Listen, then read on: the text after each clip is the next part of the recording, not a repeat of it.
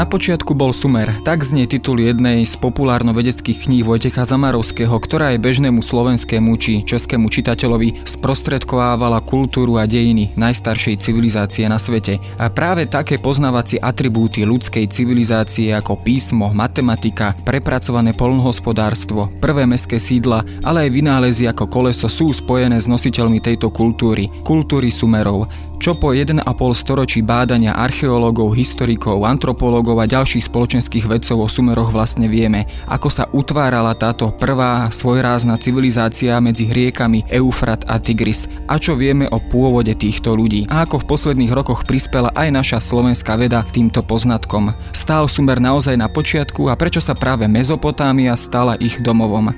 Počúvate pravidelný týždenný podcast Dejiny. Moje meno je Jaroslav Valen, som zodpovedným redaktorom časopisu Historická reví a rozprávať sa budem s archeológom a historikom, odborným riaditeľom Slovenského archeologického a historického inštitútu Drahoslavom Hulinkom.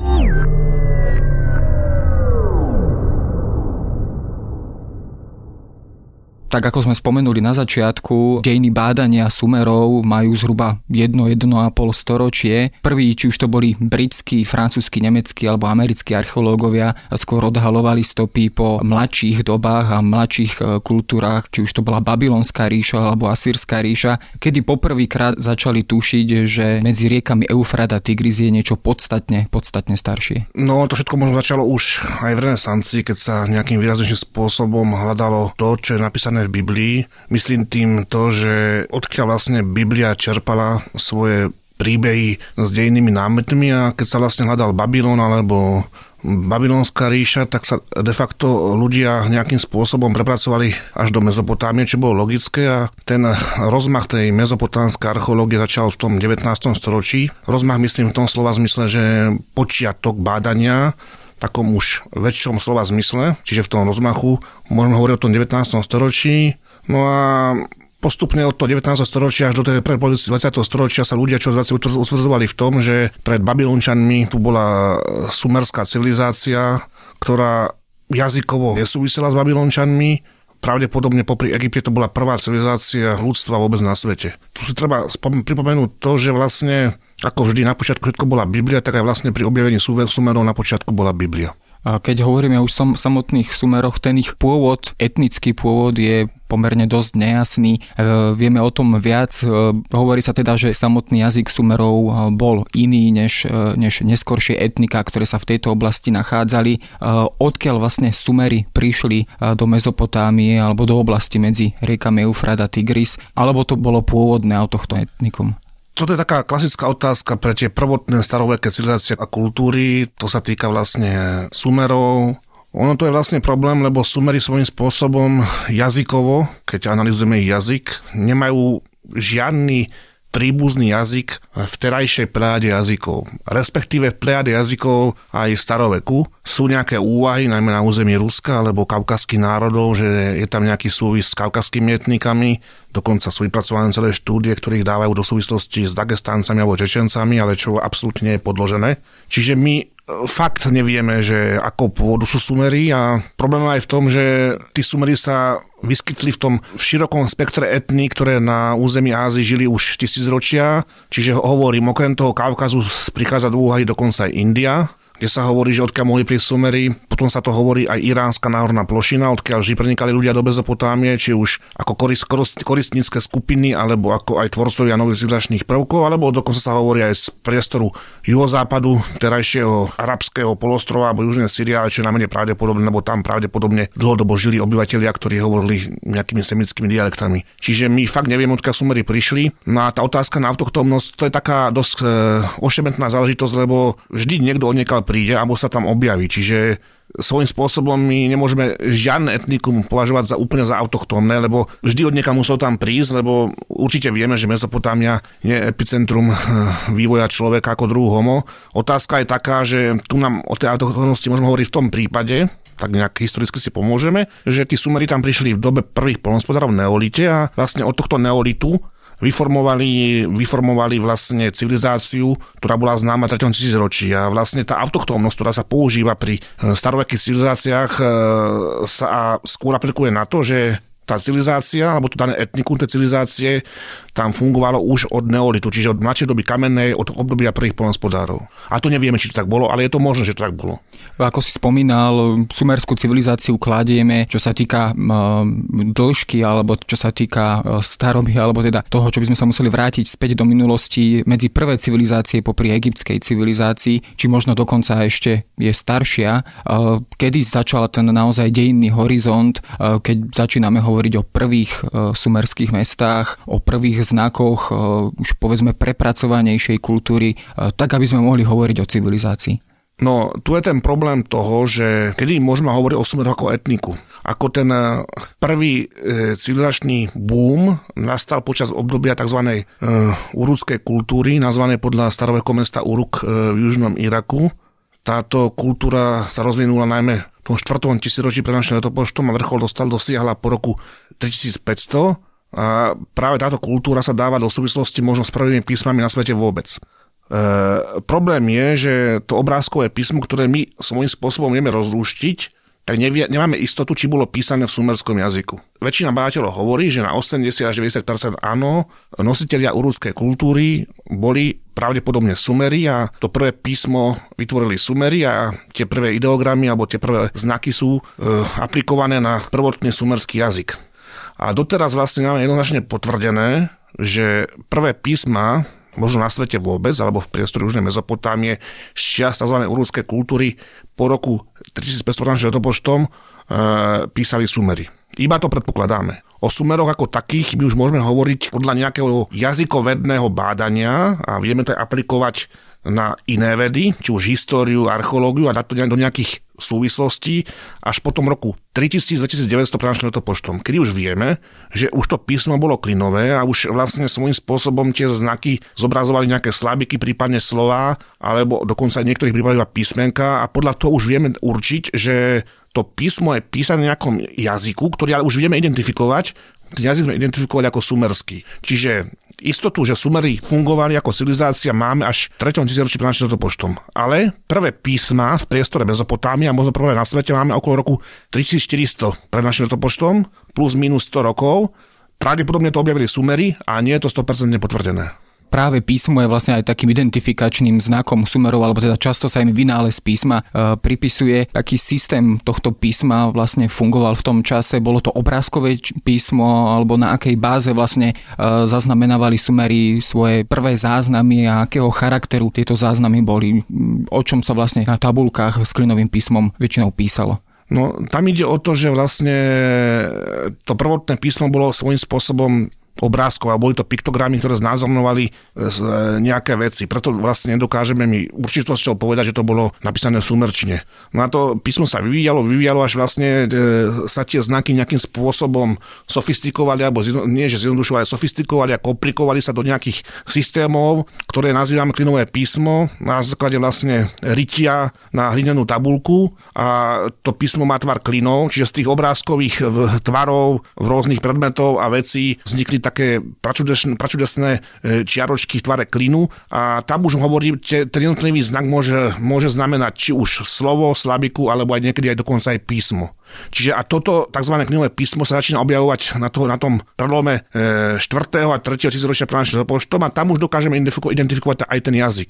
Čo ale je zaujímavé v tomto knihovom písme je to, že není zamerané ako napríklad mnohé iné písma, ako bolo napríklad lineárne písmo typu A alebo B na Krete a na Peloponéze v Grécku, tak toto písmo okrem toho, že je zamerané aj na tie záznamy zo skladov, z obilníc, alebo záznamy obchodu, alebo záznamy počtu chovania dobytka, tak týchto záznamov sú tisíce, tak sú tam aj nejaké také prvotné náznaky nejakých literálnych foriem, čiže sú tam prvotné náznaky aj toho, čo mu hovoríme epos o Gilgamešovi, čiže my už poznáme z tej e, sumerčiny alebo z toho jazyka sumerského, ktoré identifikujeme podľa toho písma, že už poznali vlastne príbehy o Gilgamešovi, ale neboli tie príbehy ešte dané do tej kanonizovanej podoby jednoho eposu, tak ako to poznáme z toho babylonského obdobia, najmä starobabylonského obdobia, čiže my vieme o tom, že už vlastne tí sumery písali nejaké príbehy, písali viacero príbehov, že ten jazyk bol aj literárny, že ten jazyk bol svojím spôsobom aj genealogický alebo historický, lebo zaznamenával e, panovníkov, dynastie jednotlivých miest. Čiže toto písmo malo relatívne dosť všestranné použitie a bolo svojím spôsobom už aj veľmi sofistikované. Vrátane toho, že tam máme písma alebo spôsoby písania e, na to, aby sa naučili ľudia alebo mladí študenti alebo žiaci písať týmto písmom. Máme tzv. školské tabulky okrúhle, okrúhleho pôdorysu. Čiže to písmo sa v mnohých veciach podobalo tomu, aké písmo používali ľudia aj v modernej dobe e, pre nástupom počítačov. Je toto možno aj tiež dôvod, prečo sa staré sumerské eposy, či už to bol epoš o Gilgamešovi, objavuje sa tam teda samozrejme aj tá slavná povesť alebo legenda o potope a ďalších veciach, e, práve preto, že Sumery boli tak povediac vynálezcovia alebo objavitelia literatúry ako takej, alebo prvých nejakých fóriem literatúry. Je to aj možno dôvod, prečo sa potom všetky tieto veci dostávali do Biblie, tak ako ju poznáme. Bol to ten uh, taký primárny zdroj týchto informácií, ktoré sa do Biblie neskôr dostávali? No, tam je problém ten, že, eh, že neboli asi sumeri jediní, ktorí nejakým spôsobom začali eh, pracovať aj s literárnymi textami, alebo s nejakými textami, ktoré zaznamenajú, zaznamenajú nejaké eposy. Myslím si, že v tomto boli s ním rovnocenní egyptiania. A pokiaľ je o tú Bibliu, tá Biblia ako taká je od sumerov strašne vzdialená. To asi tak vzdialená, ako my od rímskej ríše. E, čiže ide o to, že vlastne tie veci, ktoré obsahuje Biblia a prebrala ich do svojich textov a majú nejaký aj prapôvodný sumerský nádych, tak sú vlastne prebraté z babylonských a asierských textov, ktorí samozrejme sa ku nim dostali e, tradíciou z tých sumerských čias. Čiže vlastne ešte medzi tými sumermi a Bibliou sú Akačania, akačským jazykom hovoriaci, Asírčania, Babylončania, Mitanci, Churiti, čiže e, Chetiti, ktorí už sú mimo Mezopotámie, čiže tí Sumeri dali prapočiatok, ale Biblia o tom vôbec nevedela, že oni dali tomu prapočiatok a mnohé veci, ktoré Sumeri vlastne aplikovali do svojich textov, používali neskôr aj Babylončania, aj samotne po Gilgamešovi, je toho, e, je toho svetkom a Biblia ani o tom nevedela, že vlastne e, cez tých Babylončanov alebo Asirčanov prebrala veci, ktoré ešte pred 2000 e, rokmi používalo celkom iné etnikum, o ktorom Biblia ani nevedela ak nehovoríme povedzme len o písme, ale aj o ďalších vynálezoch alebo objavoch e, Sumerčanov, e, čo môžeme spomenúť ako ďalšie? Je to koleso, o ktorom sa teda najčastejšie hovorí, je to matematika, ktorú rozvinuli, alebo čo z tohto civilizačného dedičstva e, zostalo aj v tých ďalších historických epochách? S tým kolesom to je trošku problém. Zas to koleso prvýkrát máme v tej urudskej kultúre, čiže nie sme si istí, či to boli sumri alebo neboli, plus sú už náznaky, že koleso sa používalo aj v iných kultúrach v priestore našej zeme. Možno ale je zaujímavé to, že práve tí sumery to koleso asi najviac rozšírili, či už prostredníctvom vojnových vozov, ťahaných divokými azijskými oslami, ktoré boli väčšie ako osol domáci, alebo či už pri používaní rôznych kár. Takže pravdepodobne sumery vlastne boli tí, ktorí to koleso tak najviac využili a dostali do povedomia toho starovekého sveta, ale napriek tomu boli aj také pracovné prostriedky, aké poznáme z Egypta, že niektoré náklady samotní sumery ťahali, ťahali na saniach cez pôdu alebo piesok. No a čo sa týka sumerov, oni svojím spôsobom dosiahli jednu z najsofistikovanejších úrovní starovekového sveta, čo sa týka vlastne či už vybudovania nejakých výrobných dielní, či už e, fungovania nejakého hospodárstva a najmä toho, že čo súvisí s využitím rôznych hospodárskych činností v prospech obyvateľstva. Ono aj to chrámové hospodárstvo, ktoré bolo typické pre sumerské mestské štáty v toho časovniastického obdobia po tom roku 2800 pred našim letopočtom, tak e, bolo spojené aj s prežívaním obyvateľstva jednotlivých mestských štátov štátov. Čiže keď sa to pozrieme z tohto pohľadu, tak e, sumery v mnohých veciach, či už v hrnčiarskej výrobe, výrobe metalurgie medi a bronzu, vytvorili už e, manufaktúry, nie iba jednotlivé dielne, ale manufaktúry, ktoré už sa podobali menším podnikom, kde mohli robiť desiatky ľudí a e, robili masovú produkciu, či už keramiky, kovových predmetov, predmetov na hygienu, alebo aj samotná kamenná industria. Čiže v tomto vlastne sumery boli úplne tip-top, čo sa týka takéhoto fungovania v rámci nejakej takej sofistikácie spoločnosti e, neboli také úzkoprsia ako egyptiania, ktorých determinovalo náboženstvo výrazným spôsobom, ale oni už vlastne fungovali cez tie mestské štáty na takej, by som povedal, e, veľmi zaujímavá produkcia na veľmi vysoké životnej úrovni, či už v rámci aj toaletných zariadení, hygieny, výroby a všetko, čo s tým súvisí. Našli by sme teda v sumerských mestách ako Uruk, e, Lagaš e, či Uma a ďalších mestách také zariadenia, ktoré sú už povedzme aj pre nás bežné, ako je kanalizácia, ako sú zariadenia e, nejakej verejnej hygieny a podobne, alebo ako tieto mesta vyzerali? No tie mesta boli na tú dobu veľmi rozsiahle, tá, ten počet obyvateľov sa pohyboval okolo 50-60 tisíc, čo e, uhorský starovek na území Slovenska sa k tomu dopracoval až v novoveku a to na prelome 19. a 20. storočia, čiže tie mesta presahovali veľkosť terajších mnohých krajských mest na území Slovenska.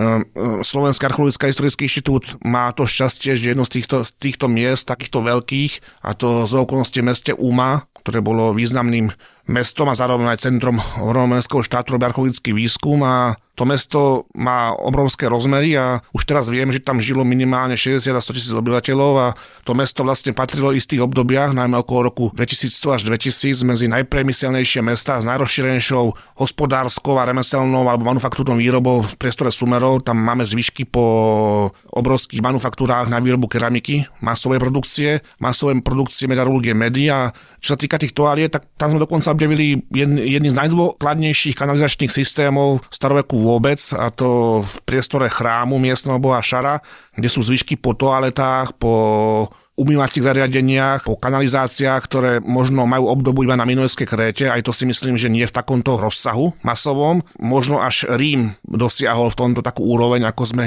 rozpoznali u Sumerov, čiže aj to hovorí, že Sumery svojím spôsobom aj pre to obyvateľstvo a do toho chrámu išli aj obyčajní ľudia, nielen tá vrchná kasta kňazov a vládcov a vytvárali čo najlepšie podmienky na ich fungovanie v rámci spoločnosti keď porovnávame predovšetkým Egypt a Sumerov, tieto dve civilizácie, ktoré ako keby paralelne existovali popri sebe, eh, tak na Egypt sa zvykneme pozerať ako, skôr ako na nejakú centralizovanú ríšu s jedným vládcom, jedným faraónom, kdežto Sumer bol rozčlenený medzi množstvo samostatných mestských štátov.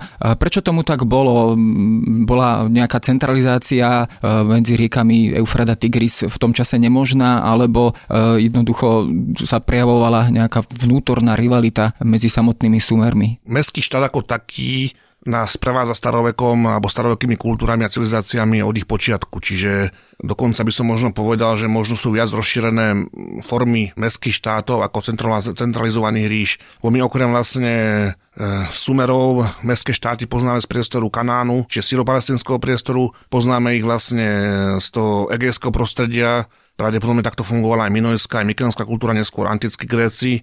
Spočiatku ich dokonca poznáme aj z toho Apeninského polostrova, bo Rím bol spočiatku mestský štát. E, čiže keď ideme takto rad radom, tak zistujeme, že tie mestské štáty boli veľmi rozšírené aj v staroveku. Napríklad aj aramejské štáty mali skôr charakter mestských štátov okolo roku 1000 počtom. Čiže ono nejakým spôsobom to ľudstvo prirodzene sa dopracovalo mestskému štátu, že si vytvoril nejaké centrum a to centrum vlastne správovalo nejakú oblasť, čo bolo oveľa jednoduchšie, e, ako, ako hneď vytvárať nejakú veľkú obrovskú ríšu, ktorá svojím spôsobom si vyžadovala veľké prostriedky na jej fungovanie, čo pri pragmatickosti sumerov si myslím, že pre ich spôsob fungovania fungovania takých tých centier aj z hospodárstva, so všetkým, to bolo najvýhodnejšie, aj na budovanie zalažovacích kanálov, to bolo najvýhodnejšie fungovať vo forme mestského štátu.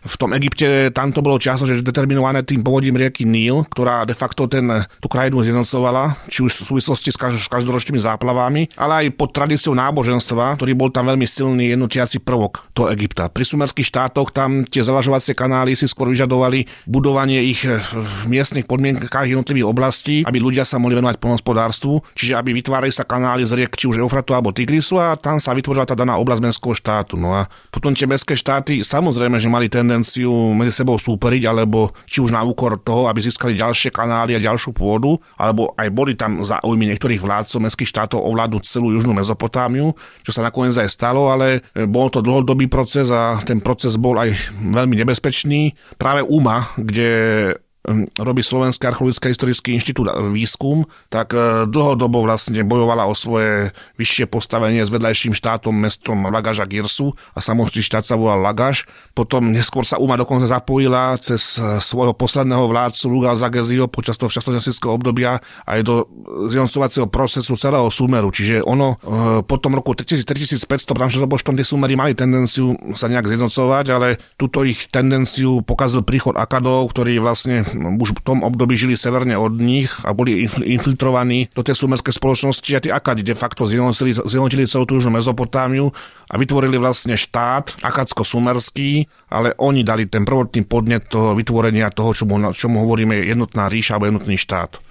Kedy potom hovoríme o takom zlatom veku sumerskej civilizácie, hovoríme, to, hovoríme o ňom ešte pred e, týmto zjednotením, alebo teda pred tzv. Akadskou ríšou, alebo až po nej, kedy tá, táto civilizácia dosiahla nejaký svoj pomyselný vrchol. My môžeme hovoriť vlastne, ak by som to povedal, o takých dvoch vrcholoch e, sumerskej kultúry, ktoré ja vnímam ako také najbadateľnejšie a to je vlastne to tzv. včasodinastické obdobie, ktoré je potom roku 1900 pred našim a trvá asi tak do roku 2340 pred našim letopočtom.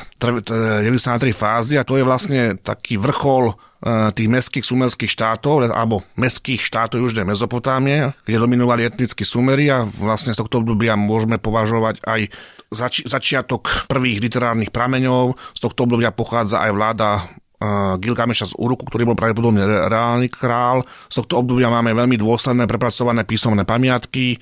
Tie štáty fungovali veľmi sofistikovane, mali svoju správu, či už hospodárskú, náboženskú, mocenskú, politickú, obchodnú, tie štáty už pravdepodobne vtedy, vtedy obchodovali nielen s civilizáciami smerom na západ, čiže k dnešnému Egyptu, ale pravdepodobne aj smerom na východ, na územie dnešného, dnešnej Indie a Pakistanu, čiže povodie rieky Indus, Irán samozrejme, čiže to je taký prvý vrchol, ale ktorý súvisí s tým mestským štátom. A druhý vrchol e, také sumerské civilizácie nastal až po roku 2112 pre našim počtom, kedy hovoríme o tzv. dobe 3. dynastie z Uru, tam ide o to, že po páde akadskej dominancie mocenskej a po páde moci gutejských náčelníkov, ktorí ohrozovali Južnú Mezopotámiu, sa podarilo vlastne um, vládcom mesta e, nejakým spôsobom vytvoriť centralizovaný štát, ktorý ovládal aj severnú časť Južnej Mezopotámie, čiže kde žilo akadské obyvateľstvo a južnú, kde žilo sumerské obyvateľstvo odtedy vlastne hovoríme o prvej centralizovanej ríše, kde aj dominovali, alebo boli asi dominantnejší, minimálne formálne, či už jazykovo, alebo politicky sumery, alebo sumerská dynastia z mesta Uru. Čiže tedy hovoríme o trte dynastie z mesta Uru, ktorá de facto vytvorila vlastne mm, ten jednotný sumerský štát. Z tých panovníkov tam treba spomenúť vlastne Urnamu a potom ešte Šulgi, čiže tých 100 rokov fakt fungoval centralizovaný sumersko-akadský štát, lebo ten akadský element sa nedal vymazať. Tá etnicita možno nebola až taká dôležitá, ale formálne áno, lebo, ten,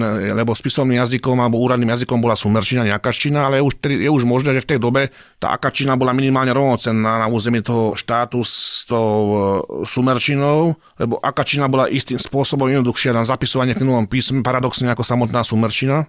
Čiže v tých časoch hovoríme o najväčšom mocenskom a možno hospodárskom e, rozmachu Sumeru ako takom, spolu s Akadom a centrum bolo v sumerskom meste Ur. A napríklad tá spomínaná Uma bola asi pravdepodobne najvýznamnejším hospodárskym centrom vo východnej časti tej ríše, lebo cez ňu išiel všetok obchod smerom na východ, či už, ako som spomínal, do priestoru Iránu, napríklad aj do priestoru Afganistanu, odkiaľ sa dovážal lapis lazurit, kamenný neraz veľmi zácný, ale až do priestoru Indie. A preto aj tá Uma v tomto období, sumersko-akadskom, ktoré sa tam nazýva, alebo obdobie 3. z Uru, alebo neskolonialistické obdobie, bola možno najvýznamnejšie, alebo patrila medzi dve najvýznamnejšie hospodárske centrá priestore e, južného Iraku alebo južnej Mezopotámie. Tým druhým takým hospodárským centrom bolo mesto Uru, ktoré je známe ešte z tej urudskej kultúry a ktoré, ktoré malo ťah smerom na západ, smerom do toho Egypta, tých síl palestinských priestorov a, a, a tak ďalej. Keď sa vrátim k tomu samotnému výskumu, ktorý realizuje Slovenský archeologický a historický inštitút, ktorú alebo koľku sezónu už tento výskum funguje v Južnom Iraku, dnešnom Južnom Iraku a čo sa za ten čas podarilo nájsť, alebo ktoré nálezy e, sú aj podľa archeológov najvzácnejšie pri takýchto vykopávkach? Tento archeologický výskum, ktorý vlastne robí Slovenský archeologický historický inštitút eh, v jednom z najvýznamnejších miest v meste Uma Sumerských. Má za sebou dve sezóny a teraz by mala byť začiatkom februára, je všetko dopadne zohľadne vybavenia víz, tretia sezóna. Tento výskum vlastne preskúmal sociálne zariadenia chramu a šara, ktoré boli na veľmi vysokej technologickej úrovni, keď, keď to dáme na na porovnanie s ostatnými kultúrami a civilizáciami staroveku a plus objavil 6 tabuliek, respektíve 7 tabuliek na inej sonde, ktoré napríklad hovoria o výučbe klinového písma v tom období akadskom, keď bola v Sumeru akadská nadvláda, ktorá začala s Argonom I. a plus aj z obdobia toho sumersko-akadského, toho obdobia 3. dynastie z Uru. A plus sme našli aj to, že sa nám podarilo dokázať, že toto mesto pravdepodobne kontinuálne pretrvalo aj po zániku, poslednom zániku nejaké, nejaké sumerskej moci, čiže potom v roku 2000 pred našim letopočtom, že tam kontinuálne to prežívanie bolo a v dosť veľkej forme, len s tým, že už v tomto čase po roku 2000 sa postupne začala, začala presadzovať vlastne Babylon, Babylon a vznikal ten babylonský štát a babylonská ríša. A to je veľmi dôležitý objav, že vlastne sme vyvrátili teórie, že veľké mesto Uma zaniká okolo roku 2012-2011, ale nie, ono kontinuálne pretrváva a nie v zanedbateľnej forme aj potom a Našou úlohou je zistiť, ako to v tomto babylonskom období bolo a plus našou úlohou budúcnosti je zistiť, ako to bolo aj v tých starších obdobiach a či toto mesto fungovalo aj pred tým včasnonastickým obdobím, pred tým rokom 2900, že v čase tej urúskej kultúry, alebo napríklad Jamen Nasser fázy. Na záver, keď sa spýtam, toto veľké alebo dlhé obdobie, zhruba tisícročné obdobie sumerskej civilizácie, zrejme tak rýchlo neskončilo, ale teda nasledovali samozrejme ďalšie dejné epochy, ako bola Babylonská ríša a Asýrska ríša a mnohé ďalšie. Sumery sa dej, definitívne nejak stratili z scény dejín, alebo naopak jednoducho e, rozplynuli sa v týchto nových e, nástupnických štátoch. Ako nám aj ukazuje ten archeologický výskum, ktorý inak mimochodom dotuje alebo podporuje finančný podnikateľ Zoroslav Kolár. E, tí sumery nejakým spôsobom pretrvávali a možno stalo to, že sa de facto len jazykov asimilovali na ten, na ten akadský dialekt, na ten akadský jazyk, ktorý je semického pôvodu. Ale samotná sumerčina, tak ako sa latinčina používala v stredoveku, tak samotná sumerčina sa používala minimálne ešte ďalšie tisíc rokov, čiže do toho roku 1000 alebo do roku 1100. Pre našim letopočtom ako diplomatický aj ako aj jazyk vzdelancov a jazyk literátov s tým, že postupne ochabovalo, ochabovalo, ochabovalo. Pokiaľ ide o prežívanie samotného obyvateľstva hovoriaceho subersky, tak mnohé náznaky hovoria, že ono prežívalo možno až do roku 1500 pred našim poštom v tých južných častiach Mezopotámie, v tých trstinových a mončarických priestoroch riek a Tigris, kde ten akadský vplyv prezentovaný tou babylonskou ríšou nebol až taký dominantný, najmä najmä po tej jazykovej kultúrnej stránke. Čiže je možné, že ešte ďalších 500 rokov v niektorých okrajových častiach južnej Mezopotámie to obyčajné obyvateľstvo hovorilo sumersky. No ja verím, že aj na základe tohto archeologického výskumu sa o Sumeroch a, a o ich histórii dozvieme ešte podstatne viac. Na dnes je to zatiaľ všetko a veľmi pekne ďakujem.